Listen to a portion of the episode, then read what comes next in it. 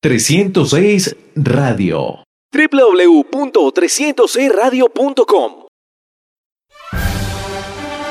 Blitz a 2600 metros. Tacleando desde Bogotá. Análisis y actualidad del fútbol americano de la NFL.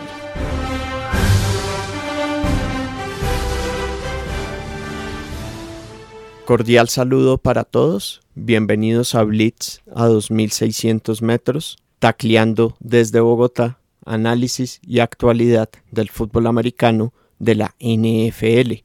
Un fuerte abrazo a todos a quienes nos están acompañando a través de 306radio.com. Además, a todos a quienes están en el podcast en Rotonda Deportiva, iTunes, Spotify, SoundCloud e iVoox. Para esta edición les traeremos un programa en el que vamos a estar hablando del inicio de la semana 11. También vamos a estar haciendo previo del resto de lo que será esa jornada y estaremos también tocando otros temas de la NFL. Les recordamos nuestra cuenta en Twitter, arroba blitz 2600 mts también estamos en Facebook. Los saludamos, Rod Ávila y Carlos Amador. Saludo a Rod y preguntándole cómo ha visto esta temporada con el reto de la pandemia. Carlos, muchas gracias. Primero que todo, un saludo para usted y para todos nuestros oyentes. Regresamos después de una prolongada ausencia. Y es que pues esta ha sido una temporada en la cual muchísimos eh, protocolos de seguridad se han impuesto, pero sin embargo los casos han sido eh, relativamente altos, además teniendo lo que son los referentes previos de la temporada de la NBA e incluso la de Major League Baseball. 270 casos se han reportado desde el 1 de agosto hasta el 14 de noviembre, de tal suerte que esta semana, Carlos, se endurecieron eh, algunas de las medidas eh, que se tienen para evitar la propagación del COVID-19. Entre ellas que de ahora en adelante los jugadores solamente tendrán permitido 15 minutos para estar en los vestidores. Se controlará más estrictamente el tiempo de los jugadores en los cuartos de pesas de entrenamiento previo a los juegos y que también las reuniones dentro de los vestidores estarán limitadas y muchas de ellas serán simplemente posibles después de una autorización de la NFL. Eso, Carlos, entre distintos inconvenientes que hemos tenido, hemos visto también cómo la insuficiente preparación previa al arranque de la temporada, pues ha llevado a que esta sea particularmente notoria por las lesiones de jugadores. Así que pues han sido distintos inconvenientes, sin mencionar también los calendarios que se han visto alterados. Pero algo para tener en cuenta, Rod, es que desde octubre 11 no se ha tenido que hacer modificaciones en el calendario. Sí, ese es un punto importante y es que vimos algunas anomalías como entre ellas ver juegos los días martes, resultado de, los movimientos que tuvo que hacer la liga eh, por los brotes de, COVID-19. Hasta el momento se mantiene y hay que los protocolos para endurecer em, las medidas sanitarias pues eh, tengan sentido y es que se lleve hasta el final de esta temporada regular. Y algo también a tener en cuenta es que si no se logra completar la, el calendario de la temporada regular, ya hay un plan B que es que se expanda la postemporada, los playoffs, a 16 equipos, 8 por cada conferencia. Eh, sí, esta, es una, esta también es una medida que tiene un interés financiero, Carlos, y es que es una manera en la cual la liga puede hacer que haya más flujo de caja teniendo en cuenta las múltiples limitaciones que este año hay para la asistencia de los aficionados que es una fuerte es una fuente importante de ingresos. Así que pues sería una medida que incluso ya hemos visto cómo este año se probó con Major League Baseball y que resultó ser muy exitosa por lo menos en lo que se refería para los mercados locales. Muy seguramente esto es algo que está considerando la liga eh, y que pues también sería una manera de, permitir también darle a los equipos una posibilidad de que puedan permanecer en competencia más allá de lo que se pueda entorpecer por problemas de logística resultado de la crisis sanitaria que estamos viviendo. Y ahora vamos a mirar cómo ha empezado la semana 11 que arrancó este jueves en la noche con el partido entre los Arizona Cardinals y los Seattle Seahawks. Fue victoria 28 a 21 para el equipo de Seattle, lo cual lo deja líder en la división oeste de la conferencia nacional con marca de 7 y 3. Los Rams están 6 y 3, Arizona también 6 y 3 y San Francisco 4 y 6. El partido de anoche, Rod, fue algo en lo que vale la pena destacar el trabajo defensivo de los Seahawks, porque eso ha sido un punto muy débil en esta temporada. Eh, sí, es que este es un equipo que no es el mismo de hace cinco años, cuya fortaleza era justamente su línea defensiva. Eh, sin embargo, Carlos, yo creo que hay que rescatar que este ha sido uno de los equipos más competitivos a lo largo de siete años en la NFC y que a veces se desestima la labor de, de, un mariscal de campo como Wilson y el trabajo de Pete Carroll, eh, que sin tener unos números espectaculares como otros equipos de la NFC, sin embargo siempre están ahí. Y en el peor de los casos es un equipo que está compitiendo por el comodín. Entonces es sin lugar a dudas el equipo más regular que ha tenido en los últimos 10 años la NFC. ¿Y la buena temporada de Russell Wilson? podría tener incluso mejores números si la línea ofensiva lo protegiera mejor. Sí, es verdad. eso sí que ha sido un punto, eso sí que ha sido una característica de ese equipo. La, la protección a Russell Wilson no es la mejor. Y con todo y eso logra tener buenas temporadas Wilson. Sí, además hay otra cosa con Russell Wilson, eh, Carlos, y es que estamos hablando de un jugador de 5-11 que realmente es, mm, no es el estándar de la liga para un mariscal de campo, eh, que no es precisamente el jugador más físico, a pesar de que es un jugador que, se mueve y que llegado el momento, sí, si tiene que avanzar 5 yardas, las avanza por tierra, Así que pues eh, de haber tenido también en ese aspecto mejor acompañamiento, incluso sus números históricos serían muchísimo mejores de lo que son en la actualidad. Sí, le ayuda que es un mariscal de campo pues que puede, puede moverse y que puede correr. Sí, es un jugador físicamente muy hábil y además también es un jugador muy presto mentalmente a hacer las jugadas importantes cuando son requeridas. Y es una situación que ahorita está pasando un poco similar el mariscal Murray de los, de los Arizona Cardinals también. Sí, Keller Murray, recordemos que en un principio fue escogido dentro del draft de la MLB, él iba a ser el lanzador para los seis de, de, Oakland, si no me falla la memoria. Sí, correcto, fue Oakland el que lo, lo escogió. Sí, es verdad, Carlos. Entonces, estamos también viendo un mariscal de campo que es de una talla limitada, realmente, en comparación al, promedio de la liga, pero que sin embargo físicamente es muy hábil y además tiene la pericia también de hacer unos lanzamientos que un mariscal de campo más alto, de mayor envergadura, posiblemente no haría. Resultado de su background en el béisbol. Y este fue un partido de dos equipos de una división en la que hay tres equipos jugando por arriba de 500 y podríamos haber estado hablando de los cuatro equipos jugando por arriba de 500 de no ser por las lesiones que ha tenido que sufrir el equipo de San Francisco, entre esas el mariscal de campo Jimmy Garoppolo, el ala cerrada George Kittle. Sí, Carlos, y es que en el caso de San Francisco estamos hablando del equipo que estaba llamado a ser eh, el líder de su división, que sin embargo en este momento es el último, pero hay que tener en cuenta que los problemas físicos han aquejado a este equipo y esto es una muestra más, Carlos, de algo que yo señalaba al principio, y es que la insuficiente preparación física previo al arranque de la temporada pues ha cobrado un costo muy alto en general para los equipos este año con múltiples lesiones por la falta de preparación física, además que no se pudo llevar a campo completamente los, los campos de entrenamiento, entonces son jugadores que realmente arrancaron la temporada muy fríos y pues esto era un escenario que se veía venir y que estaba venir y, y que vino ocurriendo al principio de la temporada como fueron tantas lesiones. Y ahora vamos a mirar el resto de lo que se vendrá en la semana 11 con los respectivos picks. Los Cincinnati Bengals van a jugar contra el equipo de Washington. Acá una de las grandes historias de la temporada en Washington. Sí, Carlos, tenemos que hablar de lo que han sido los regresos y entre ellos el de Alex Smith. Es por mucho el más importante de la temporada, un jugador que en 2017 tuvo que, 2017 tuvo que ausentarse porque tuvo una fractura de tibia y peroné que incluso amenazó eh, que pudiera conservar su pierna, ha regresado después de un prolongadísimo periodo de recuperación, una lesión que además es muy difícil de superar incluso en las mejores circunstancias.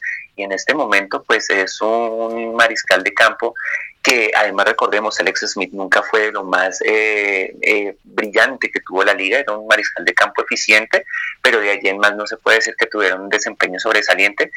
Y sin embargo pues se va a enfrentar contra el peor equipo en este momento de la FC Carlos, me gustaría tenerme un momento pequeño en la FC porque si estábamos hablando del buen nivel del oeste de la NFC, hay que decir que la FC Norte este año es una de las divisiones más competitivas y entre esas vemos a los Cleveland Browns que tienen marca ganadora que están sobre 667. Para mí gana Washington. Este, Desafortunadamente los, ambos equipos, este año van a ser... tanto Cincinnati como Washington tienen dos victorias. Yo también me voy a quedar con, con Washington para, para este partido. En otro duelo, los Atlanta Falcons van a ir en contra de los New Orleans Saints. Algo a tener en cuenta, no estará Drew Brees, se perdería dos semanas por la fractura en las costillas, tiene además un golpe en, en un pulmón y también además venía con problemas en un hombro. Y también, bueno, hay que estar atentos a cómo sigue el pie de Camara. Sí, muchos problemas para los Saints. Creo que la victoria es para Atlanta que va a aprovechar la crisis que está pasando el equipo de New Orleans. Me voy a ir con los Saints. La nota discordante, sí. Este año ya no van a tener a que le salve la temporada como pasó el año pasado con la lesión. Eh, esta vez, bueno, van a tener a Winston. Vamos a ver cómo le va. Mientras lo pongan a hacer lo necesario, les puede ir bien. En otro partido, los Pittsburgh Steelers van a ir en contra de los Jacksonville Jaguars. Pittsburgh que es el, único equipo invicto. Sí, Carlos, el mejor desempeño en este momento de la liga. Eh, sí sorprende un poco por los problemas que habíamos visto, de, sobre todo de Ben Roethlisberger en años pasados. Y se van a enfrentar en contra de un Jacksonville que no es un equipo que realmente tenga que ponerles, que, que no les vaya a poner muchos obstáculos, pero sin embargo recordemos que la semana pasada le dieron problemas a los Packers. Así que de pronto no va a ser una victoria tan sencilla para Pittsburgh. Victoria entonces también me voy con Pittsburgh. Los New England Patriots buscarán su tercera victoria consecutiva y se enfrentarán a los Houston Texans. ¿A quién pone ahí, Rod? Pronóstico reservado, Carlos, porque este equipo de New England arrancó con muy buenas expectativas que se han ido diluyendo a lo largo de la temporada, pero sin embargo hemos visto dos semanas interesantes de Cam Newton. Entonces es realmente difícil qué es lo que pueda pasar con este equipo. Y pues los Texans también era otro equipo del cual se esperaba mucho más y este sí que ha quedado a deber. Yo me iría con New England. Yo también voy con New England. El juego por tierra podrían aprovecharlo contra una débil defensa por tierra de los Houston Texans. Filadelfia contra Cleveland, voy con Cleveland. Totalmente, uno de los equipos que en esta, esto es también una de las gatas revelaciones de este año, se había tardado realmente en, en hacer pop el equipo de los Browns y se van a enfrentar contra un equipo de la peor división que tiene en este momento la NFL como es el este de la NFC.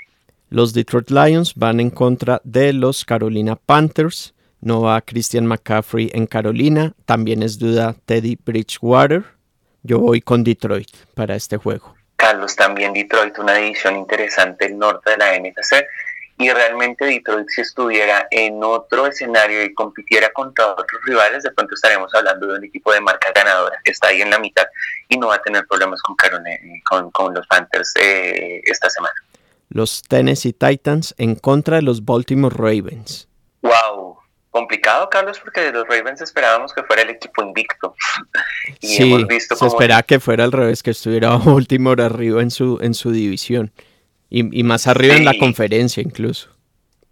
Sí, Carlos, y además porque lo que hemos visto, eh, pues más, más allá del desempeño de Lamar Jackson, eh, del cual también se esperaba un poco más, es que la defensiva ha quedado de ver, Carlos.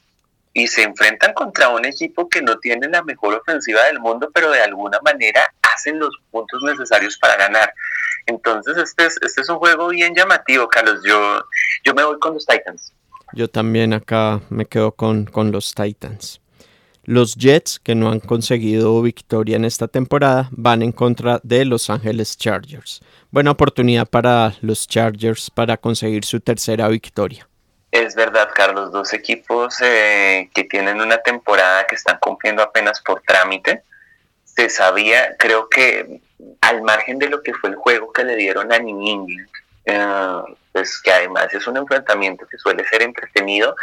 Estos Jets este año están para, para hacer un 15-1 y lo único bueno que les va a quedar es que de nuevo van a tener eh, una selección número uno del draft que muy posible también, posiblemente despilfarrarán en el futuro como han hecho durante los últimos 10 años. Esa va a ser una victoria para los Chargers. Miami Dolphins en contra de los Denver Broncos.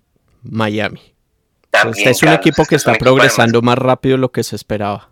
Sí, sí, sí, Carlos. Eh, realmente este es un equipo que está teniendo una temporada interesante, está aprovechando la coyuntura de lo que pasó en, eh, en el este de la AFC y no van a tener problema en contra de unos Broncos que pues este año también están en un proceso de transición y que están teniendo una temporada apenas por cumplir el trámite. Los Dallas Cowboys en contra de los Minnesota Vikings, sin ninguna duda, Minnesota. Sí, Carlos, un equipo que pues tiene mucho a su favor y de nuevo, otro equipo de la peor división que tiene en este momento la NFL, el este de la NFC. Green Bay Packers en contra de Indianapolis Colts. Este es un buen partido. Sí, Carlos, porque realmente que sí. Indianapolis tiene una de las mejores defensas en la liga. Carlos, además, porque de Green Bay que decir esta temporada que, mm, al igual que en las anteriores, hemos visto lo mejor y lo peor juegos consecutivos también. Y creo que la marca que tienen los Packers en este momento engaña. Este equipo no es tan bueno como, como lo muestra su récord actual. Y lo vimos, por ejemplo, la semana anterior en contra de Jacksonville un equipo que es realmente insignificante dentro de la FC le dio muchos problemas. Entonces, en contra de los Colts, la pueden pasar muy mal. Todo dependerá de qué tan inspirado y qué tan buen estado de salud se encuentra Aaron Rodgers. Y también veremos lo que pase con una línea defensiva que tiene muchísimos inconvenientes, pero que ha dado buenos juegos, como en el caso de la de Green Bay. Yo me diría que a pesar de todo, Green Bay con dificultad terminará imponiéndose a los Colts. Yo también creo que gana Green Bay, pero no, no será un partido de muchos puntos. Los Kansas City Chiefs en contra de Las Vegas Raiders. Voy con Kansas City. Yo también me voy con Kansas City, pero hay que decir que una de las sorpresas interesantes de esta temporada ha sido los Raiders que también están aprovechando que están en una división en la cual dos de los equipos eh, simplemente cumplen eh, con su obligación contractual de presentarse a jugar y por eso esta marca de 6 y 3. Muy llamativo lo que pueda pasar, pero igual Kansas City Chiefs va a, imponerse, teniendo en cuenta que este es un equipo que hemos visto en las últimas temporadas, tiene un mes de noviembre complicado. Y cerrará la jornada el lunes con el partido entre Los Ángeles Rams y los Tampa Bay Buccaneers. Qué gran juego puede ser este. Sí, Carlos, eh, yo me iría con los Rams. Mm, este es un equipo que mm, tiene muchas cosas a su favor y pues se encuentran también contra, contra unos Buccaneers que han tenido muchos inconvenientes esta temporada. Em, hemos visto también de nuevo lo mejor y lo peor de, Tom Brady en esta nueva iteración eh, con, con, este equipo. Por supuesto, cualquier cosa después de James Winston era, era una mejora significativa, pero también hemos visto que es un jugador que ahora pierde pases. Hemos visto que es un jugador que ya no tiene el mismo alcance de, su lanzamiento con el brazo. Y pues también los Buccaneers alrededor de Tom Brady no han, no han conseguido un gran equipo, sobre todo en lo defensivo. Hemos visto que ha tenido muchos inconvenientes. En tanto que pues los Rams, más allá de, sus altos y sus bajos, pues tienen un, proyecto consolidado con Sean McVay desde hace tres temporadas. No debería haber ningún inconveniente para que ganen los Rams. Esto puede ser un duelo defensivo y creo pues que al final se va a terminar imponiendo el equipo de Tampa Bay. Descansan esta semana San Francisco, los Giants, Chicago y Buffalo. Arrot Ávila, muchísimas gracias por habernos acompañado. Carlos, muchas gracias a usted por tenerme de nuevo y muchas gracias a nuestros oyentes. Esperamos contar con el favor de su sintonía en próximas emisiones. Ya de aquí en adelante vamos a estar hasta la postemporada con ustedes. Muchas gracias. A todos muchas gracias. Esto fue Blitz a 2600 metros, tacleando desde Bogotá, análisis y actualidad del fútbol americano de la NFL. Un fuerte abrazo y nos estaremos reencontrando en una próxima edición. Blitz a 2600 metros, tacleando desde Bogotá, análisis y actualidad del fútbol americano de la NFL. 306 Radio. www.306radio.com